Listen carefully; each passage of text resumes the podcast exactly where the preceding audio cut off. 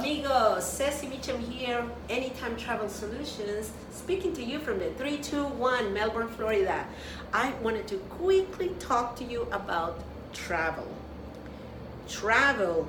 This is summer 2022, and there is a lot of buzz out there. You have emails rolling all over about how scary is the situation of travel. And yes, there is some chaos at the airports. Yes, there is understuff, but countries are open. People are out there waiting to recover their businesses in the travel industry.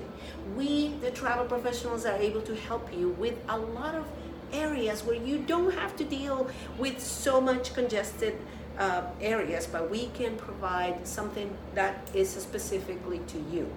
Please don't be scared to travel. All we need to understand is that we need to be kind and we need to be patient. Once you go through the traveling day, airports, security, and everything you need to go through, once you land in your destination, hey, voila, there's somebody there waiting for you. Somebody that didn't have the chance to to welcome visitors for two years, not steady, you know, a lot of places were open.